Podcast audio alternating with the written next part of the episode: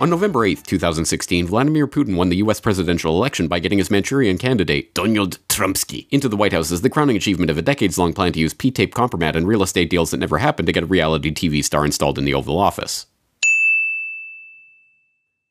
12D chess master Putin then used that mind control puppet to increase sanctions on Russia, expel dozens of Russian diplomats, sell arms to Ukraine, withdraw from the INF Treaty, build up NATO troops on the Russian border, stage a coup in Venezuela, and generally make life worse for Russia as part of his grand scheme to enable the rise of a new Russian empire. Mind controlling the US public with hundreds of dollars of Facebook Jesus memes, this modern day czar carefully rigged the election by not hacking into any voting systems and by not hacking into the DNC servers, revealing that the DNC had rigged the election against $27! and in favor of. Why aren't I 50 points ahead, you might ask? Luckily, the valiant US media was all over the case. Donald Trump has been a Russian intelligence asset since 1987.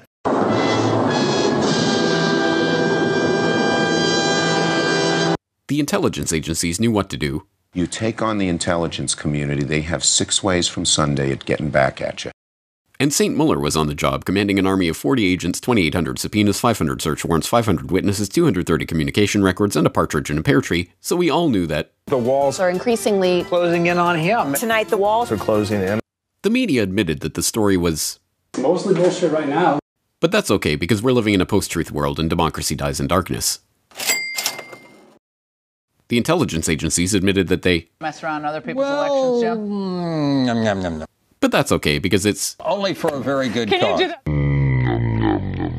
The resistance spent years supporting disgraced attorneys, deranged liars, and anyone else who would support their narrative. But that's okay because votes only count when your candidate wins.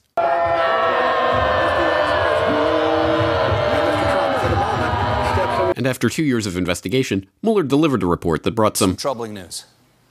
Our president is not a Russian asset. And, and that's fascinating. because everybody would like to hear that from Robert Mueller as well as from Bill Barr. But uh, at this point, it's only Bill Barr. But that's okay because everyone knows Trump is a Russian agent anyway, so who needs that stupid Mueller guy? And now President Putin and his orange Cheeto puppet are laughing all the way to the brink of nuclear war in the Cold War 2.0, cheered on by the neo neocons and their neolib friends and made possible by a new McCarthyist purge of dissenting voices. This is the official story of Russiagate, as brought to you by the MSM that delivered the hard truths on Baghdad has failed to disarm its weapons of mass destruction. And and rape that's being assisted, he said, by the distribution of Viagra. And what if it was something fully that we don't really understand? A lot of people have been asking about that, about black holes. If you doubt any part of this story, you are a no good, dirty, treasonous alt right Russian bot troll who deserves to be censored from the internet forever. If you love truth, sunshine, ice cream, rainbows, kitty cats, and the 4th of July, then you will never question any part of this story. Ever.